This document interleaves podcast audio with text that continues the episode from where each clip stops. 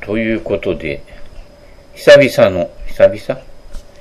えー、ビトケン語録。ね。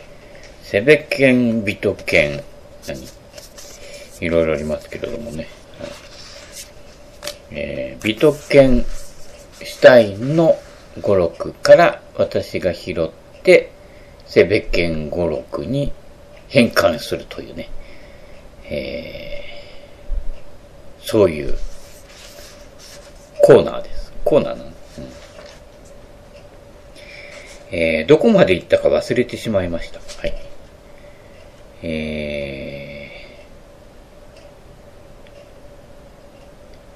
ー、これ言ったよね。知ってると思えば進歩は止まる。うん。知ってるって言っても、そのね、深さや味わいどころとかね、えー、知るっていうことは意外ととてつもなくね、あのー、沼だったりもするんでね、えー、知識として知ってる、あ、それ知ってる知ってる、あ、そこ行った行った行ったとかね、なんかそうするとなんか共通項を作りたがる人って必ずいるんですよ。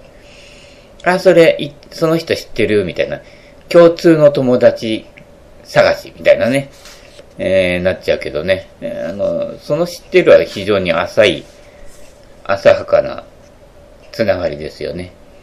知り合いだからひいきするって言ってもね、その人のことをね、いくらも知らないんですよ、実はね。まあ大体そんな、まあ同郷だからひいきするみたいなね、そそんなものと一緒でね、はい。もう身内だろうが何だろうがね、知らないのは知らないんでね、30年、50年一緒にいたってね、わかんねえのはわかんねえんですからね、はい。そういうことなのでね、えー知ってると思うな中部銀次郎でまた戻ってきてしまいますけどね。えー、ゴルフのこと行き来しながらね、言っておりますね。はい。哲学は難しくない。混乱しているだけだ。なるほど。これ人生もそうですね。人生は難しくない。混乱しているだけだ。ね。ゴルフのプロで混乱。混乱？いたよね。親鸞？いや、それは浄土真宗だわ。まあいいや。えー、難しく捉える傾向があると、なんかこう知的な感じがするんだけど、難しく捉えてるってことは理解してないってことですね。簡単に言えばね。はい。シンプルにいろんなものが統合されてきて、あ、これとこれって同じことを言ってないっていうね、多様性の中に、えー、共通する一つのね、えー、真じゃないけれども、現象を見出したときに、言語を超えるわけですよね。えー、仏教の方で、言語道断っていうのはね、まあ、シャワに出てくると悪い意味になりますね。大抵仏教用語はね。言語道断だって言うと、なんか怒ってる時に使ったりするけどね。あれ違うんですよ。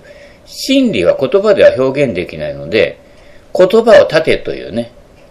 よくあの、道元さんなんかも言ってるけどね。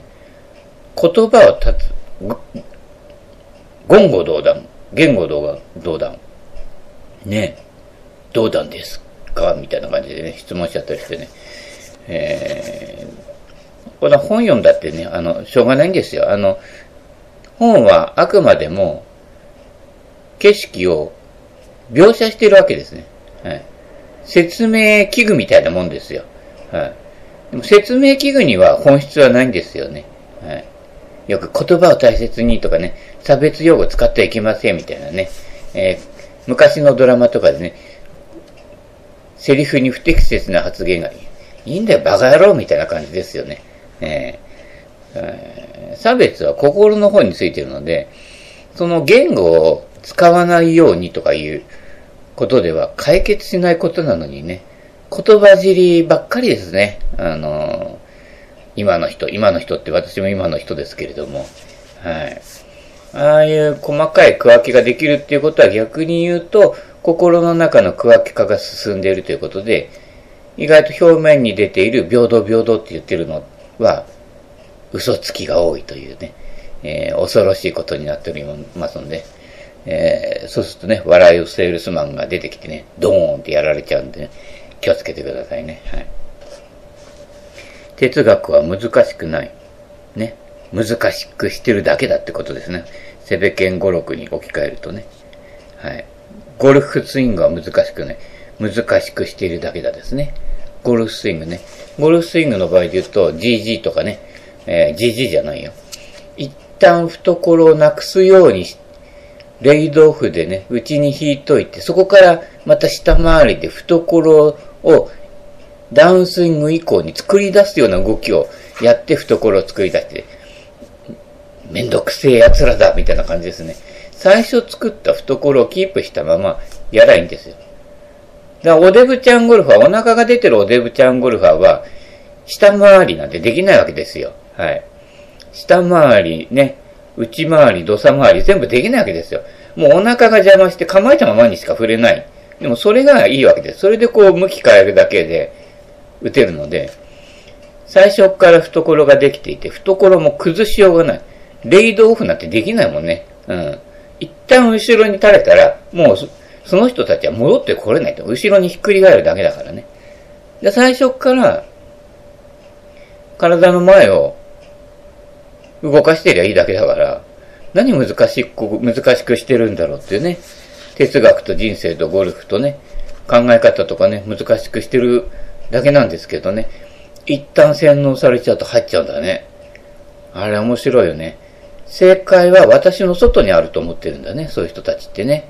だから、先生とかもランキング付けしてね、食らいつけちゃったりしてね、あの先生は合ってる、間違ってるってさ、お前自分で考えろよっていう、そういうことですよ。哲学するってことは哲学書を読むことじゃなくて、自分で考えて感じるっていうことなので、それがなかったら哲学にはなってないですよね。哲学家行ってもね。今哲学家ってあるの？知らないけどね。うん。大学行かないからね。うん。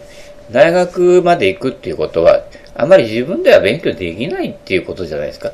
人様からなんかを教わらないとこう考えていけないっていう、まあ、そこまで言っちゃうとね、うん。まあ、いろいろね、就職の都合もあるので、ね、いろいろね、大変なんですけどね。うん。哲学というものは難しいのか？いや、哲学の全体が混乱して取り散らかっているから、複雑で難しく見えているだけだ。なるほどね。まあ、哲学が取り散らかってない人間が取り散らかってるわけですね。その人の視点から見たものを正解とみなすっていうことで、枠が狭いっていうことです。枠を広げちゃってね、ワクワクしながらやってるとね、えもっと広い世界が見えてくるっていうことになるんですけど、枠を限定してるから、えその答えがあたかも絶対的な正解のように形作られるわけですよね。信仰、信仰宗教なんていうのはその類ですよね。枠が狭いと。枠を広げちゃえば、その定理やね、えー、定規や物差しはね、当てはまらなくなるわけですよね。うん。ゴルフなんかもそうですよね。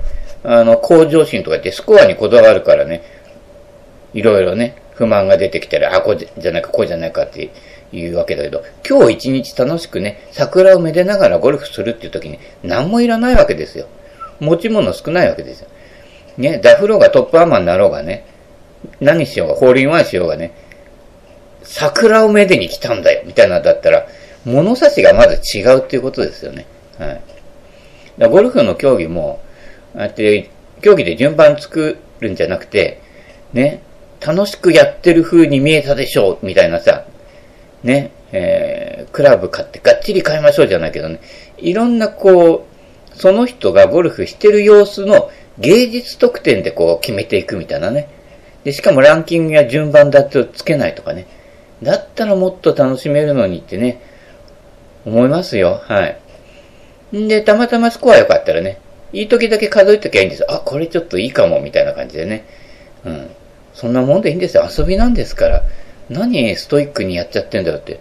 なんかみんながプロゴルファーみたいな感じでね、ギシギシとしてやっててね。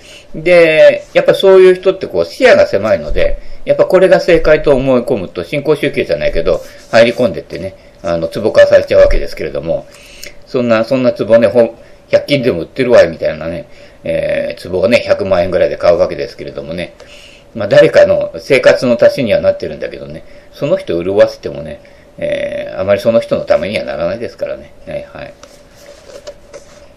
なぜ、乱雑な部屋のように取り散らかっているのか。例えば、ある一つの概念の言葉が個々の哲学者によって別々の意味で使われているからだ。ゴルフもありますね。同じ表現をしてるんだけど、その人がイメージしてるものが全然違うとかね。うん。むしろそのイメージに縛られちゃってるっていうことね。えー、スライスはアウトサイドインが原因だって。違うんですよ。あの、触れてないんですよ、要は。クラブヘッド。クラブヘッド触れてないから、ね、バックスイングで開いて、ダウンスイングでも開いたまま降りてくるわけですよね。もうただそれだけですよ。はい。あっち向いて方が、クラブヘッドが右を向いてるんでわけですよ。だからほとんどのスライスって言ってるのは、スライスじゃなくて押し出しっていう。スライスって名前つけるなっていうね。えー、スライス撲滅運動はね、ゴルフ用語からスライスって言葉を消せばいいわけですから、もう概念の問題ですよ。ね。一旦開いたのが、ね、そのまま開いたまま降りてくれば、開いたまま当たるという、シンプルな原則で成り立ってるわけでね。はい。起きてることは、ミスショットにしろ、ナイスショットにしろ、シンプルなことです。はい。このミスショットを直そうとして、ああだこうでやることでより深みにはまっちゃうっていうね。えー、残念な生き物、残念なゴルファーかに乗ってしまう人たちになってしまうわけですけれどもね。はい。意味付けが違う。それは日常の言葉でもそうですね。日常の言葉で同じ概念で使ってると思ったら、とんでも8分大間違いですよね。で、その概念の違いを理解するっていうことが、その人を理解するっていうことでもあるわけですよね。あの、元々の言葉の意味付けが違うのに、言葉が同じだったら、あ、君と僕は友達だね、な。それは嘘っぱちですよね。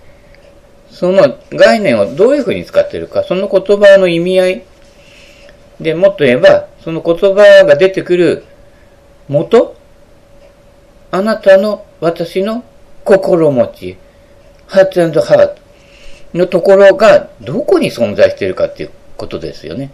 そこまで見ていかないと、人を理解とかそういうことは全く無理ですよね。はい。だから、あのー、こう、なんて言うんだろうな、ネットでよくあるけど、わちゃわちゃと友達っぽく、こう、コメントいっぱいやり取りしてみたいな、ああいうのね、嫌いなんですよ。社長もああいうの嫌いなんでね。やっぱそれじゃあやっぱりね、わかんないんだよ。うん。その人の魂の居所みたいのがね。やっぱり表面的なところをわちゃわちゃやって、なんか、ああよかった、楽しかった、みたいな感じ。なのは、それこそあのね、サイゼリアおばちゃんトークと女子高生トークでね、一緒にツレーション行かないとね、あの、仲間外れみたいな、そんな世界になっちゃうので、ね、えー、もうちょっとね、単品をね、理解して、一人一人が自立した状態。自立っていうのはだから経済的にね、社会で飯食っていけるから自立とかそういうことじゃなくて、自分で考えるってことをやってるかどうか。その人の表面的な言葉とか、ね、動作、仕草とかそういうことだけじゃなくてね、それはどこから来てるんだろうっていう、こう理解しようっていうところからしかね、理解は生まれないわけですよね。だからやっぱりちょっとね、浅いコミュニケーションするぐらいだったら、ね、あの、孤独なグルメしてた方がいいかな、なんていうね、感じにもなりますし、そういった孤独な時間をね、こう、活かせないっていうことはやっぱり自立してないっていう。これは遊びでも仕事でも何でも、全部一緒ですね。はい。経済活動に絡んでるからね、そこを自立自立じゃないのね、境目にするっていうのはやっぱりそれはね、狭い条件だぜ、みたいなね。川岸両県だぜ、みたいなね。両県さんはすごいショット打つけどね、未だにね、弾どこ飛んでったみたいなね。ね、あの、まるで私のピッチングウェッジのごとくね、長いクラブを軽くヒュンと振ってね、どこみたいな。で、さらにその先を行くのが小立さんでね、どこみたいなね。球見失うんだよね。まあ、すごいわ。まあ、それは置いといて。えーだからその無秩序な部屋から雑多なゴミを吐き出し、きれいに掃除してやる必要があるだろう。ね。交通整理ですね。えー、ハゲプロスイング交通整理とかやってたけど、どこ行っちゃったんでしょうかね。はい。他にもシリーズ途絶えてるものがあるような気がしますけど、結構行き当たりばったりなんでね、行き当たりばったり倒れることがないようにね、気をつけてくださいね。はい。えー、まあ、次はそれと繋がってきますけどね。哲学とは整理整頓だ。なるほど。科学と哲学を何に例えよう。例えば科学とは、重いレンガを一つずつ運んできては正確に据え置き、やがてそこに頑丈な家を建てることに似ている。なるほどね。レンガ作りね。やっぱヨーロッパの方はね、石がメインですからね。石と土ね。えー、日本はね、えー、杉とかね、いっぱい生えててね、杉花粉も多い国ですからね。木材、木造材。はい、林や木造ですかね。えー、木造が多かったけどね。今ね、鉄筋コンクリートみたいなのが増えましたけどね。まあ、それぞれにね、えー、特徴や良さはありますけれども、哲学は散らかり放題になっていた部屋を見て、ため息をつき、それから少しずつ整理整頓していくことに似ている。しかも途中でゴミを捨て、家具の位置を変えたり、インテリアを工夫したりする。あ結構楽しい作業じゃないね。難しくね、哲学で難しく考えてないでね。部屋の模様替え？みたいなね。大丈夫、感染しないと思います。はい、電波には乗らないと思います。はい。要は模様替えですよね。はい。で、100均行ってね、あ、これ使えるかなとか買ってきたりとかね。自分でシート貼ったりとかね。あの、おじきがシート貼ったりとかね。人工芝貼ったりとかしてね。えー、ね、やるわけですわね。はい。そうするとなんか違う、ね、違う店みたいとか、違う部屋みたくね、見えてきたりするんですけれどもね。意外とね、だから元のベースはそれほど変わってなくてね、表面上の変えたので、あ、変わったとか思うのは、あれ嘘ですよね。スイング改造したっていう人ね、旗から見るとね、何も変わってないしね、だいたいスコアも変わってないショットも変わってないとね、何が改造だったのかな、みたいなね、えー、概念みたいな感じですけどね。うん、そして、雑然としていた部屋をすっきり爽快にすることなの。爽快。しかし、終わったと思った途端、別の人が来て、あれやこれやと別の方法で整理を始める。めんどくせえ奴がいいんですよ。うん。ね。その人はその人のところで完結してんだから、それでいいだろうとね。その人が望んで、どうかななんだかなっていう時は、どうかなって。でもそのなんだかなも気をつけないとね、教え魔っていうのがいてね、どんどんどんどんこう隙間に入り込んできて、あそこはこうで、ここはこうでって、また複雑に従うやつがいてね、で複雑なのは、あんたの方だよっていうことですね。上げて下ろすだけだよみたいな感じでね、小川誠二プロみたいにね、えー、なっていただかないとね。だから、そういうシンプル化できるっていうことは、よく感じ取ってるってことですね。よく感じ取ってないのでシンプル化できないわけですよ。何が本当かわからないと。自分が迷いの中にある。それを人の迷いのところに重ねちゃうわけですね。表意類スですね。よく言うやつですね。これが多いの、これが教え魔の特徴で、表意類ス。それあんたの課題だろと。ぶっつけフックはあんたの課題で、他の人はそれだとフォローが出ない、飛ばないとかね。相手のところで考えるのが本当の奇跡のレッスンなわけですよ。うん。で自分のところの人のに当てはめたら、それそれは表意類スで洗脳なわけですね。で、洗脳されちゃうと、はい、そうですかって聞いちゃう人ね、誰と誰と誰と言えるけどね、自分で考えない人たちだよね。これ絶対泥沼は抜けられないわけですよ。うん、より泥沼の方に行ってるわけだから、より帰ってくるの難しいわけだからね。もうそうなったらもうね、あの、池の水全部抜いてみましょう番組ぐらいにしちゃった方がいいですよ。で、いろいろなもの出てくるから。あなたがね、一昨年ね、そこに投げ捨ていったね、自転車とか錆びて出てくるわけですよね。で、うまくいかないのはそこに自転車を捨てたあなたが原因なのにね、えー、どうにかならないかって、それは無理な話でね、自業自得、因果応報ね、えー、天上天下、唯我独尊、あ、それ違うか、えー、になってくるわけですよね。まあ、人間関係っていうのは、だからその複雑になってる人間同士の関係だから、より複雑になってくるわけですよね。ねだから友達は少ない方がいいんですよ。そんな深く理解できないんだから、深く理解できるような対話してないんだから、大体ね、元からね。うん。したら、深く掘り下げていった方がいいと。で、深く掘り下げていってる人同士っていうのは、あ、こいつ考えてるなってわかるんですよ。浅いところにいる人は深いところにいる人の考えとかわからないから、考えたことがないからね、わからないわけで、浅いところでわちゃわちゃやっちゃうわけですよね。そこに溝とか温度差があることにまず気がつく。なんか違うなと。感覚的になんかこう違うオーラじゃないけどね。まあオーラって言うとまた怪しくなっちゃうわけでね。オーラといえば昔のね、怪獣王子とかね、えー、あっちの方を思い出しますけれどもね。またそれと昭和化の方にどんどん進んでっちゃうんでね。そういうことなんですよ。はい。えー、そういうことってどういうことなんでしょうかね。まあ、あと考えてください。私はもう、ドワーッとね、はい。えー、あるもん出してるだけですからね。はい。現実と思っているものは想像に過ぎない。ああ、これは究極ですね。現実は捏造されますよね。だいたい最近の道具では昔は三種の神器と言わ,、ね、言われたあの、テレビですね。洗脳されてますね。もう、年寄りとかほんとテレビ洗脳されてね、コマーシャルから何から全部年寄り向けでしょ。ね。で、電話もね、えー、詐欺に使われたりしてね、だいたい便利道具をみんなね、便利道具にみんな騙されちゃうっていうね、あの、文明開化は何だったのかみたいな感じになってますけどね。だいたい繰り返し同じもの投げ、な、ね、繰り返されるとね、だいたい3回ぐらい繰り返されるとね、あの、洗脳されちゃうんですよ。自分で考えない人たちはね。うん、だ現実と思ってるものは想像なんですよ。はい。全くの漆黒の闇の中に置かれたバラの花は本当に赤いのだろうかわかんないよね。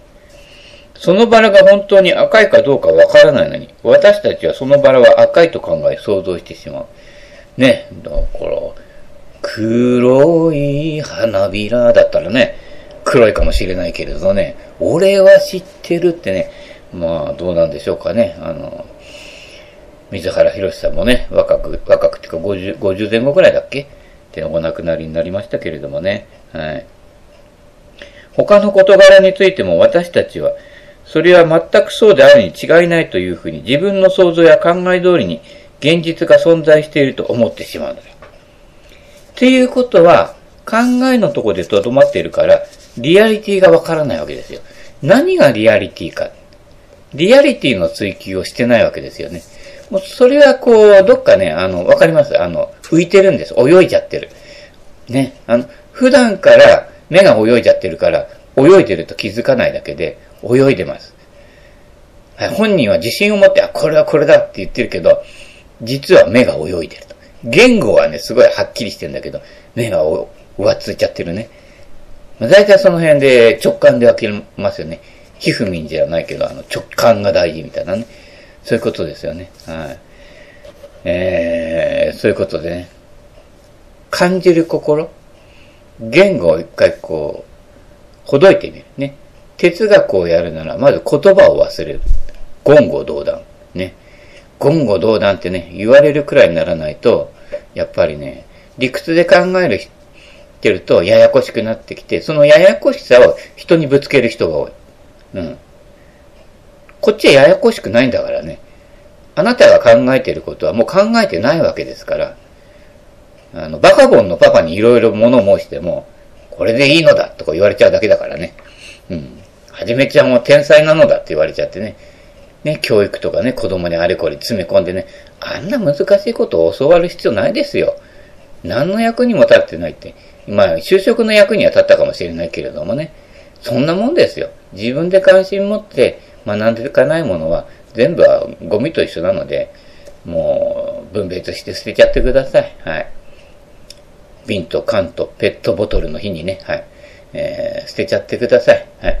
えー、飲み終えた瓶がね、いっぱいあるんでね、結構ね、最近ね、重たいんですけれどもね、えー、ありがたいことです。はい。